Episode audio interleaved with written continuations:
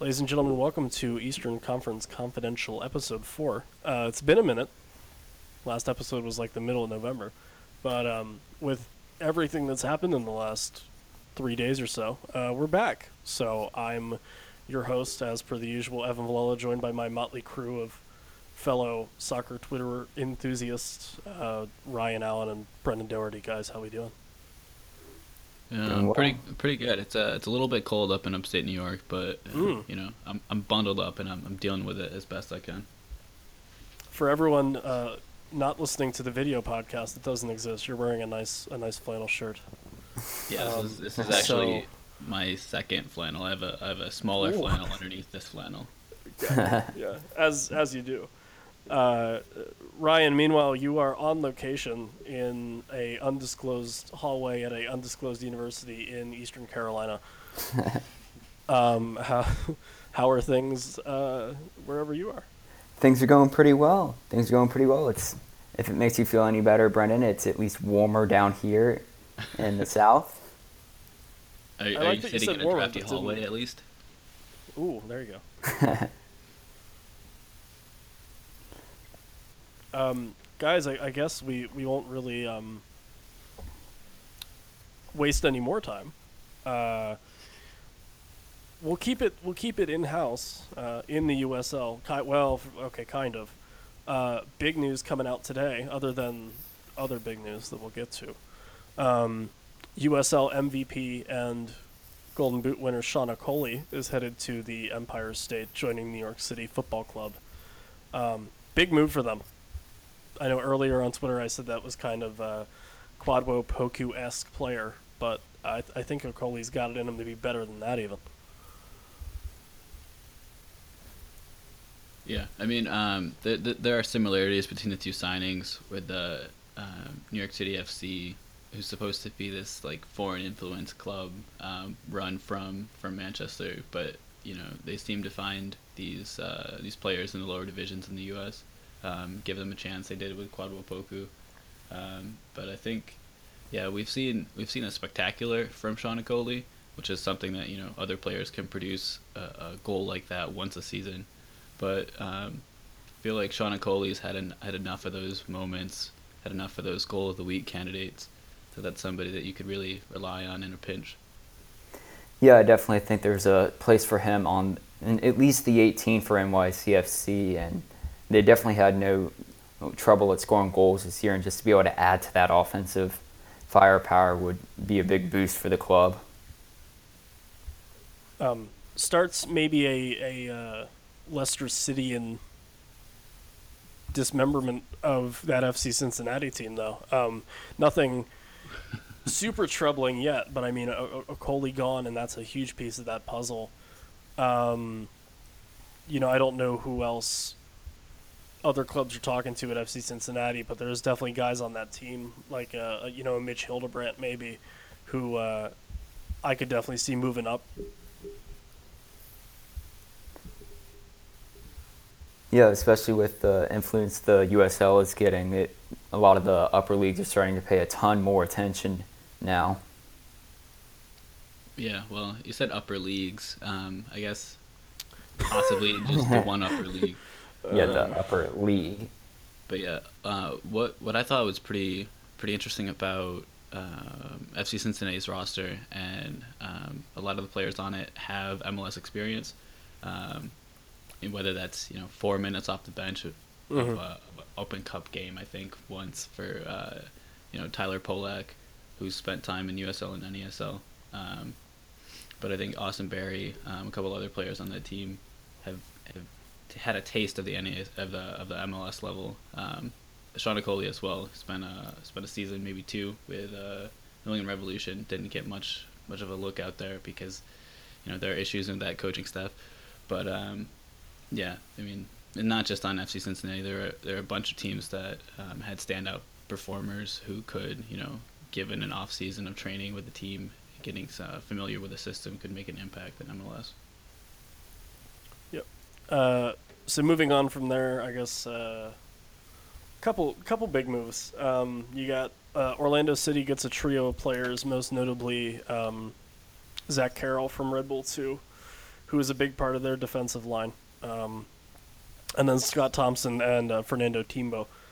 Pending approval, I mean, look at it. But, you know, Orlando City snuck in the playoff spot and looked like they're trying to build on some success. And Anthony Poulos gets to make his first personnel moves.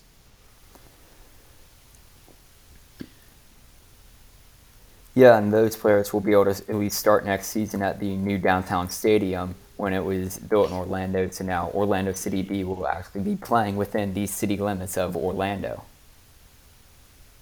Mm-hmm. The Zach Carroll thing is a little bit weird to me. He was, I think, signed to an MLS contract by Red Bulls, then cut, then signed to a USL contract. And he had this really strong season along with the rest of the Red Bulls defense and back line. But like, I don't know why he wouldn't stay there. It's a successful team. Red Bulls apparently saw everything they could from him and thought that his ceiling is the USL level. So it's interesting that he's going to another MLS reserve team, playing at the USL level, hoping to make make it a different impression with the Orlando coaching staff that he did with Red Bull. Well, Thompson, too, was a Red Bull Academy alum, and not to always harp on this, but, you know, Red Bull sent out, 10 or so guys last year. Well, the beginning of last year. And they ended up doing okay in USL. They were okay last year. So I don't know if it's just a weird thing that they do where they get rid of all their players and then find new guys and they're better than the ones before, but I don't know how they do better than they did last year. And then Timbo, or Fernando de Morasas Sanfelice, if I may, Ottawa Fury guy, turned pro at 16 apparently with a club in Brazil. I haven't seen him play, but that sounds exciting. Austin Aztecs alum too, so we'll see. I don't know. Do either of you guys know a whole lot about Timbo? No. Whenever I watched some Ottawa Fury games this past season, I couldn't take my eyes off Lance Rosenboom. So gotcha. I wasn't really paying attention to that. That will be a no. Moving, I guess, up the coast from Orlando, Yudai Imura and then Sekere resigning for Richmond. Yeah, I mean, Imura, he's either really productive or not, and Sekere has been strong for them in his time there. So, two really good moves for the kickers, and I'm sure they'll be in the playoffs again or something like that. Just nice to have those guys locked up for a couple more years. Yeah, I think his name Fred Imusa Sekere. I don't know. So yeah, it's a name similar to that. The guy is a player that you really hate playing against. He gets stuck into tackles, kind of unapologetic in his the virulence of his challenges.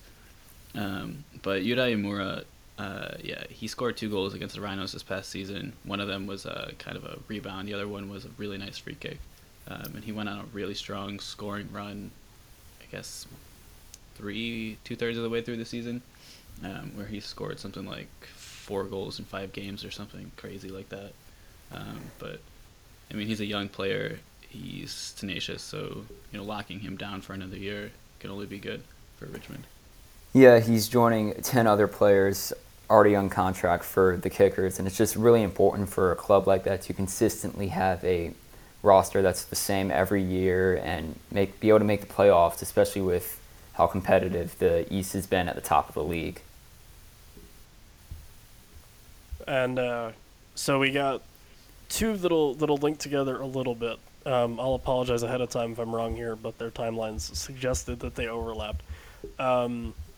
James Chambers re-signs with Bethlehem, another guy that likes to tackle. 10 yellow cards last year and a red. I won't say a whole lot about them because after he got his third and I asked him if the yellow cards were because he just kind of likes to tackle guys, he said I had the wrong image of him, and I felt a little afraid. So So he re-signs for Bethlehem for a multi-year contract, and he went from being a guy who was struggling to get his footing underneath of him, and then once he found it, he's, I'm a little biased here, but maybe one of the 5 or 10 best central mids in the league right now. So he's also going to be the captain of the team. That was in the press release as well. If you guys, I don't know how much, I mean, you saw him twice, but I don't know if he stuck out at all in that you know, congested midfield. But when Rochester played Bethlehem, there was always more worried about speed off the wings or up top. So we weren't really paying attention to the guy who was pulling the strings in midfield and playing those passes, those cutting diagonals, or those the well-weighted balls over the top. But and then Ottawa, who I think have made the most moves in an offseason in USL history, have signed Shane McElhenney. If I'm pronouncing your name wrong, good sir, please let us know. 6'2", 25, played for the same club as James Chambers, St. Pat's, in 2015. Oh, no, he didn't. I apologize. I'm terribly wrong. He was with Derry City most recently, so that's really bad research on my end. But, yeah, another big, young enough physical center back in the USL, and it's Ottawa Fury's signing. Yeah, and he's just another player to make the move to USL from Ireland. I think that's a pretty compatible league. Yeah. Danny Earls initially came to Rochester when he was still a teenager, but he was from Ireland, I think played a little bit in the Aston Villa Youth Academy. But there was, a defender for Tulsa, also from Ireland, Irish Dave. And then, you know, there are a bunch of other players, either Irish, Northern Irish, or British. I think that's a strong source of players for the USL teams to tap into. Yeah, and Liam Miller, who was the captain of the now formerly the captain of the Hammerheads this past season, North Carolina FC, was also another club or another player who came over from Ireland. Yeah, Ireland is to USL in Europe as Jamaica is to USL in CONCACAF. Maybe. I don't know. Jamaican Football Federation, I'd love to hear from you. Wrapping up the Pennsylvania-centric news, Liam Doyle moving from Harrisburg to Swope Park Rangers. If Harrisburg were bad before, I can't wait for next year. Yeah, I saw a little bit of Liam Doyle when he was trialing with Rochester in the preseason before he made his way down to Harrisburg, and he was a big, strong, no-nonsense center back. I'm not quite sure why he didn't stick around in Rochester, but he had a really good season with Harrisburg. Yeah, as you said, Evan, it's going to be interesting to see what Harrisburg can come up with. But it's a good opportunity for Doyle. He seems like a player who rises to an occasion, and getting a chance to play at an MLS reserve side, it might work out really great for him. Yeah, we'll touch on that later, I'm sure. But the part of the allure for him of Swope Park, which falls out of our jurisdiction normally, but I'll make an exception. You know, they're Sporting Kansas City's affiliate, so there's a your pathway that everyone loves to talk about so much from USL to MLS, which, by the way, just got a little bit shorter. You know, you can see it there. It's not this Harrisburg thing where, okay, I play here for a while with an indie, and then where do I go from there? But I guess that's actually, speaking of affiliate clubs, Ottawa Fury. Apparently will now become the Montreal Impact's USL affiliate, which would shutter FC Montreal, which I think we can finally close out the story on how many teams we have next year. Just kidding, but Right. At least for today, until the USSF makes a decision, we don't have to count to 31. We can only count to 30 now. Yes, I only know what 30 means. But FC Montreal had a bit of a, like, I don't know how to judge their reserve system, because they developed some players that have come on and made an impact in MLS, but then they were awful. Right. I know at least leading into their first season, they were offering tickets for free admission to USL games, and even with that, they couldn't muster 500. So, I mean, there were clearly issues there. I'm going to go out on a limb and say they didn't win a game before July. That may or may not be true, but that's what it felt like, especially in the first season. They were always a better second-half club. Yeah. Which makes you wonder why the coaching staff just couldn't figure out their players before the middle of the summer. But, there were some issues there, definitely. And I don't want to rub it in, guys, but that was always my favorite for which of the existing 31 teams was going to get cut. So I think we can talk about it now. You called that when everyone said Harrisburg. Yeah, I was pretty upset about that, because everybody jumped on the Harrisburg is dying bandwagon. Well, I mean, like, between the two of those clubs, like, talk about black sheep in the family, like, clubs that I really just want to go and give a collective hug to. Yeah. Yeah, but no, when you said FC Montreal via carrier pigeon, I looked at the pigeon and went, wow, that's an out there call, but we'll see. And you're apparently not wrong. So props to you for being right. My source is really good. Everybody, it's weird. I mean, I definitely wouldn't have picked an MLS reserve team to drop out of the league. I mean, obviously that's not something that's happened yet. But really, I mean, Harrisburg, Montreal, if we're in the West, maybe Tulsa, that's low hanging fruit. So, you know, how bad does it have to feel if you're a Harrisburg player or in that front office when everybody on Twitter was saying that your club is dying? Yeah. But, yeah. Ryan, you're our resident. My team doesn't exist anymore. I'm gonna work this in every week. I swear to God.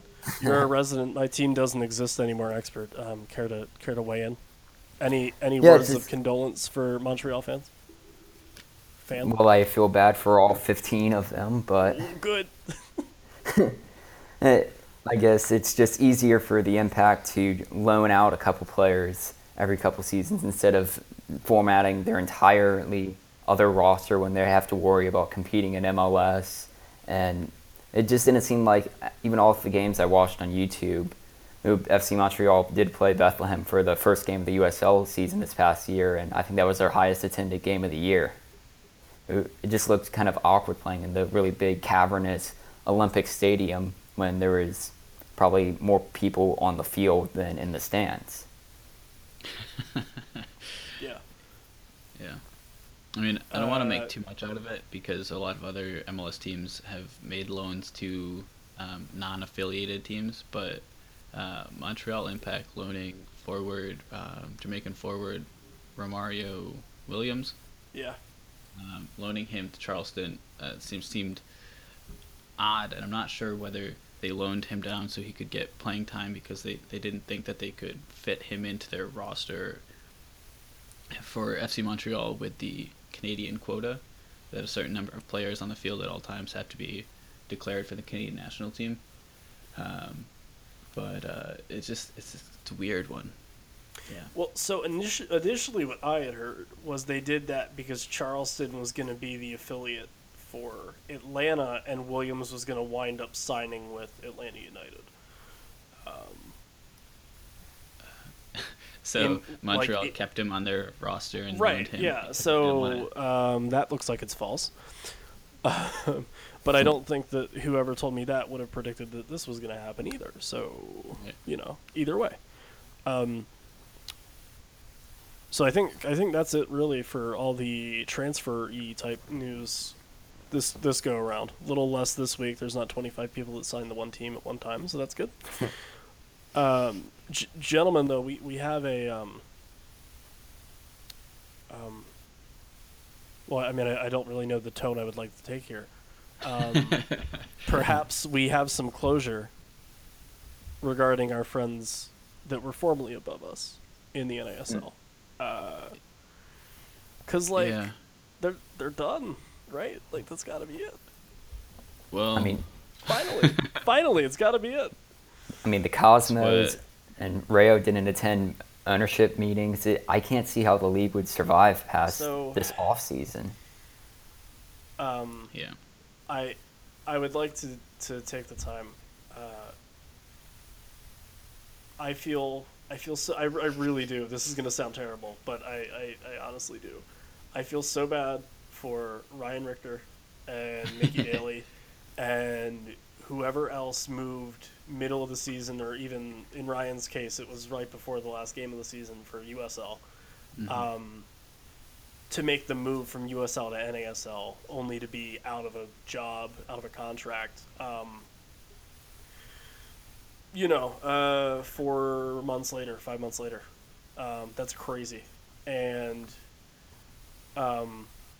really speaks to how far that the NASL fell off in the last, year or so. Yeah, that is. I mean, to consider where NASL and USL started in 2011 and where they are now,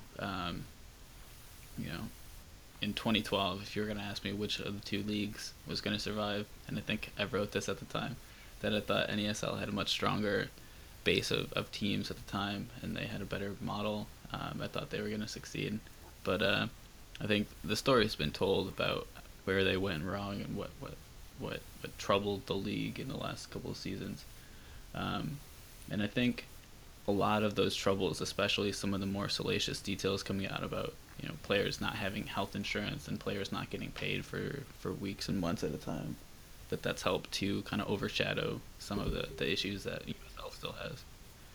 Because it hasn't been announced officially yet, and I don't really want to write their epitaph, their obit now, until we get official confirmation. It's like I don't like to get too excited about Tottenham transfer rumors until something actually happens. But I mean, yeah, the USL is going to survive this off season, but there will be more scrutiny, there will be more exposure on USL in 2017 than there has been in the past. Yeah. I just think over the years you could point out the ways the NASL went wrong. I mean, if you're looking at the list of their teams, it seems like they have more teams that have either went out of business or moved leagues than they do actually have in the league currently. And even if you look at the teams currently in the league, there are still some teams up in the air, such as like Fort Lauderdale or even the Railhawks, or now North Carolina FC, who announced their intention to go MLS. Also, I love how that got leaked. The team had a mobile phone app that accidentally blasted the memo a week early. And, I gotta respect them for having their own app, but, that is hilarious. So if I may rush to their defense, for what it's worth, hire me. It was 4 days early. Okay. And, not a bad logo. So there's that. And any name was better than Capital Rail, Capital Hawks. So. That's true. Win-win for everybody. And they got to put their logo next to MLS right away. So yay. Yeah. Yeah, I think just to go back to USL issues being swept aside for the better story of NASL issues. I mean, the quality in streaming has been an issue in USL forever, since the league started doing streaming with live stream and whatever. That was a terrible, terrible service. That the quality of a Rochester stream is different than the quality of. I think the team was OKC Energy, had really terrible streams for a couple of seasons. But, you know, instead of shelling out $500,000 each to put games on TV channels that nobody gets, the USL put it out for free on YouTube. And now they have hired or are hiring a video production team. So the league will be producing all the videos in-house going forward.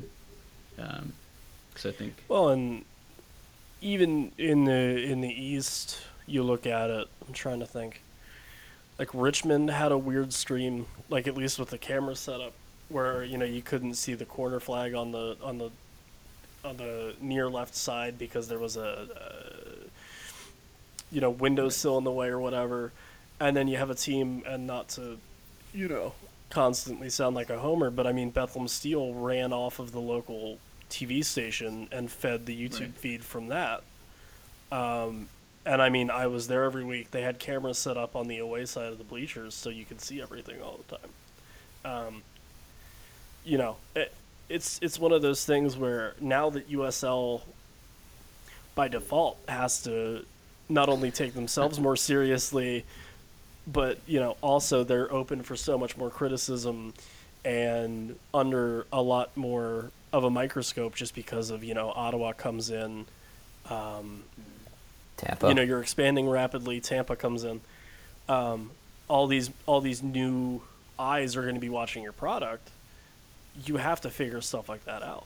You know, the streaming. You know, you need to make sure all your team's websites are up to snuff. You need to make sure that your data doesn't explode when a player leaves the team. You know, little things like that that will make not only what was us, you know, like the media's job easier, but just the average fan who wants to go, oh, who's, you know, all right, Sean Okoli signs for New York City. What did he do when he was in USL? Right. And, you know? I mean, speaking of casual fans, I don't want to sound like Rochester was perfect. I think there were 3 games in the last 2 seasons where the stream didn't work, where the league, one of the games had been rescheduled, I think, so the pre-existing link to the YouTube video live stream was dead, and then another one where the hardware wasn't working right. And I mean, that's stuff that can't really pass when you have a national spotlight on you.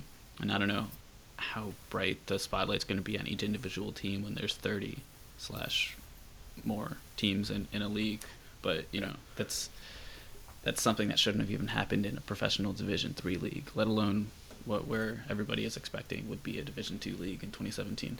Right. Yeah. I don't know, Ryan, if you have experience or want to speak to just kind of the problems that USL might be facing that they might be aware of or not yet, but something that you think, hey, maybe, you know, if you're going to be a Division II league, you might want to look into that a little bit harder. I would say mainly look at the effects with the MLS2 teams. If you look at a lot of the leagues, Germany is the first one that will come to mind that have a lot of their big clubs like Bayern Munich 2 or Stuttgart 2. They play down in leagues beneath Division 3, and then when you have Division 2 or a Division 2 status with MLS2 clubs sitting directly beneath their MLS counterparts, it makes it seem like, okay, should we start matching up with the rest of the world, or should we still try and do our own thing? I mean, we just now got to 3 substitutions in the league. Yeah, that's a big thing, actually. Yeah. Isn't there there's a team in Germany that everybody really likes that is not owned by Red Bull but is totally owned by Red Bull? So I think it's one of those things, right, where and I am going to relish in this moment because I get to say it. Promotion and relegation will never happen in United States soccer. Stop talking about it. It'll never. It's. I hope Ted Westervelt blocks me on every social media site that exists, including ones that I don't have, like Zanga and Foursquare, because it's not gonna happen. Because look at what NASL did twice now, and now we have USL, which is going to turn into, hopefully, the AHL or AAA baseball of American soccer, where, sure, you have these 2 teams, but you have a couple independents in there, too, to keep things interesting. And you know, I mean, if you put in Pro Rel, FC Cincinnati comes up. Last year, Red Bull 2 come up, and that's great, cool. But like, the Chicago Fire would run through USL any day of the week, and like Red Bull 2 and FC Cincinnati aren't really going to have the firepower to compete with any MLS team. So it's not going to happen. Well, that would at least give the New York Red Bulls a chance to have two teams in the playoffs. Once a Metro, guys, I like you. I shouldn't have said that. I'm going to have to edit that. No! Ryan, you mentioned some of the differences between MLS 2 teams and independent teams, and I think that, I mean, more than on the field, because obviously MLS reserve teams were competitive in the past season. They're both in the playoffs, or in the playoff final. But off the field, when you look at, I mean, Montreal was giving away tickets for free, and they couldn't fill a section. LA Galaxy was giving away free parking and a free hot dog if you bought a $5 ticket to the two games at the StubHub Track and Field Center.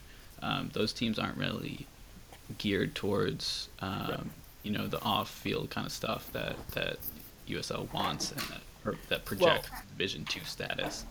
So it's a little bit weird.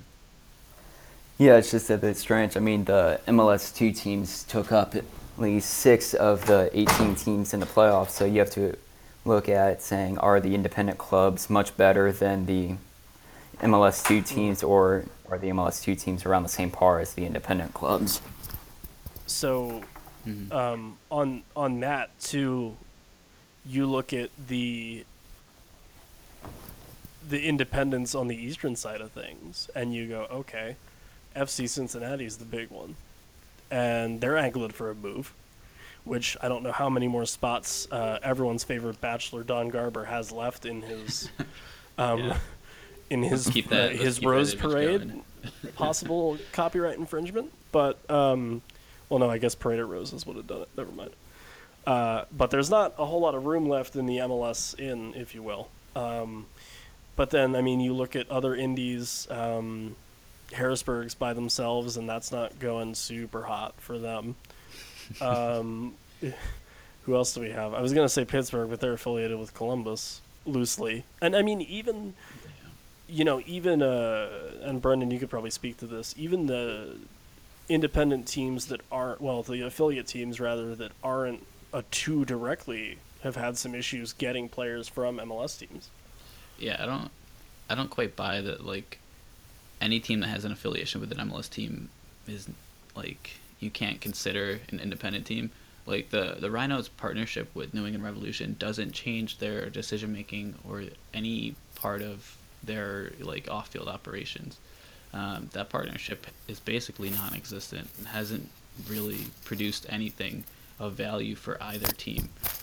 So they don't really, I don't think on either side, they really value that partnership, and it's not like the Revolution are, you know, helping market the Rhinos or anything. Sure. So I think the Rhinos' decision-making is in a lot of ways the same to any other independent team, but that's not trying to get MLS. I think an issue that USL has going forward, beyond reconciling, you know, teams that exist to make money and teams that exist to produce 17-year-old MLS players, you have what's going to happen to all these MLS teams like Cincinnati or like Louisville. What happens to them if they don't get to MLS? Because we've seen what that's done in Rochester. But also, I mean, every team that comes into USL now is angling towards MLS. That's like spelled out by Tampa Bay and Carolina. Both came to USL with Carolina presumably will be coming to USL with an eye on MLS. So it's not something that USL really has to worry about right now, but, you know, 2, 3, 4 years down the road, what's it going to look like in those cities? You know, are they still going to be passionate, or is it going to be a soccer ghost town? Well, and you look at it, how does the MLS break up their conferences? Do they go to 3 divisions again? That worked out really well the first time, just kidding. You've said that Sacramento gets in 2020. What if you change your mind? You know, like there's so many the risk reward assessment for promising a USL club MLS I don't know, entry, what is that, 4 years from now, is so high. The risk, there's no way that, you know, when Don Garber goes to Cincinnati on a solo date to meet Cincinnati's parents for the first time, there's no way that he can go there and be like, yeah, like, you're the one for me. Here's a ring. Because, like, that's not how the show works, man. You gotta, like, you know, there's a big two-hour finale, and there's an hour tell-all. Like, you gotta, you know. Yeah. And then the tabloids come out, and they wonder if you guys are still together. It's one of those. It's a huge thing. And, you know, Bachelor Don, I don't know if he really knows what he's getting into here.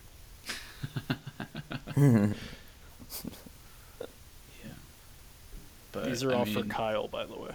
Is, at least this concern for USL isn't something that's, you know, life or death in the off season before 2017. But it's definitely things that the league has to be concerned about looking ahead. Long term. If we're being honest, and you're the USL and you just allowed like 800 people to join the NPSL or whatever, you don't really care because there's still going to be that pipeline of you know, semi-pro team wants to become pro team in any capacity. So for the USL, as long as they can sort of replace the teams they're losing with other teams, they should be fine. Because, I mean, in theory, then, if you have a Cincinnati and a Sacramento move up to MLS, they're going to need USL affiliates, I guess. So it'll be this weird, you know, never-ending chain of supply and demand.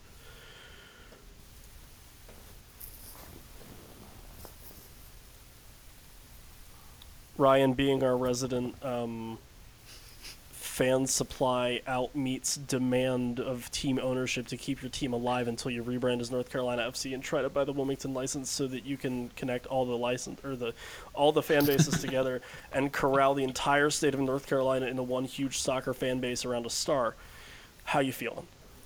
I think I'm always fine with the North Carolina FC name. It seems that if they don't make the MLS, it would be weird to call them North Carolina's team if the MLS decides to take up the Charlotte Independence, for instance.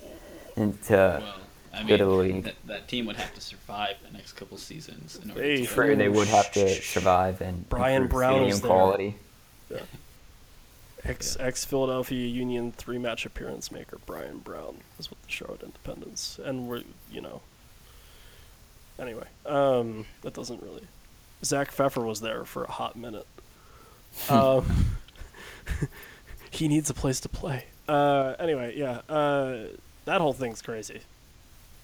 Hopefully they figure that out. Hopefully Charlotte stays around. I don't know. They don't bother me one way or the other. I like their logo. That's all I got. Right. And I mean,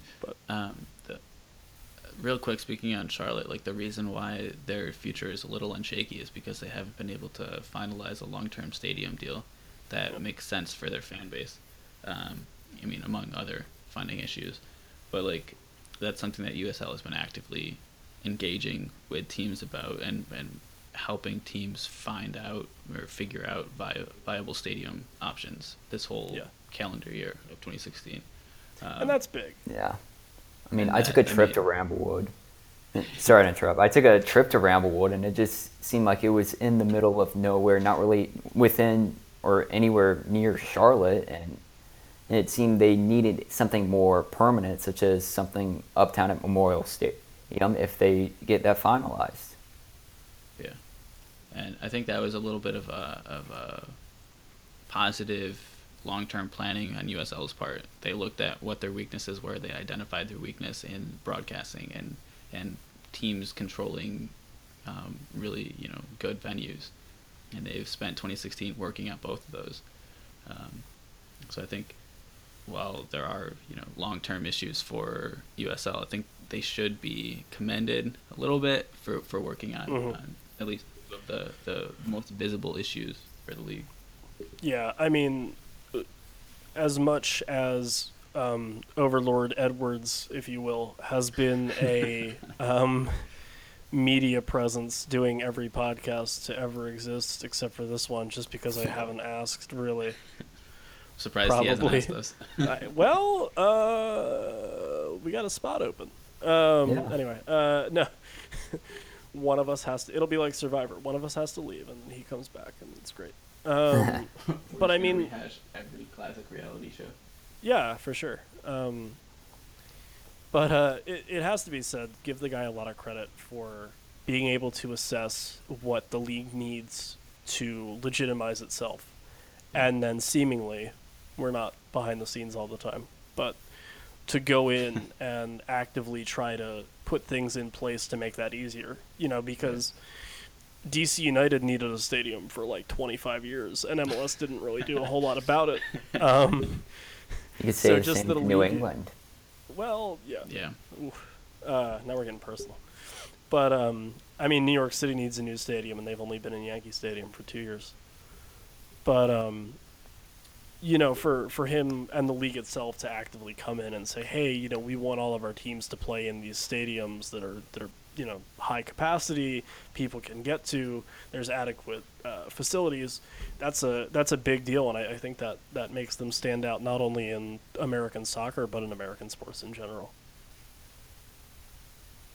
Yeah, just one last point. I think with the impending death of the NASL that everybody has been expecting to come for the last 2 months, that will, you know, take away this dichotomy where you're either a USL supporter or an NESL supporter, so that people can honestly critique the leagues without bringing in, you know, your weird soccer league politics and your pro-rel discussions and your I don't know, conspiracy theories against some and MLS.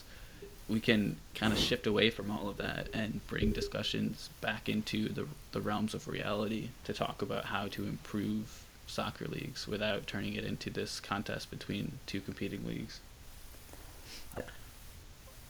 It just benefits U.S. soccer as a whole if we can critique the leagues on their own instead of pitting them head-to-head in like a death match against one another, or we can at least raise the quality of the league as within U.S. soccer.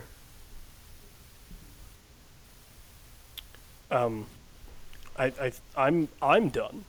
I think we've adequately covered everything there is about to cover, and maybe and then some. Perhaps I made a elongated bachelor metaphor, so I'm great. Gentlemen, anything else to add in closing? Nothing else. That's it. God, all right. So for all of us here at ECC, Eastern Conference Confidential, which by the way, is a part of the Beautiful Game Network. Got to get my plugs in or else Mike gets mad at me. For Brendan Doherty, Ryan Allen, I am Evan Vallela, and this has been Eastern Conference Confidential episode 4.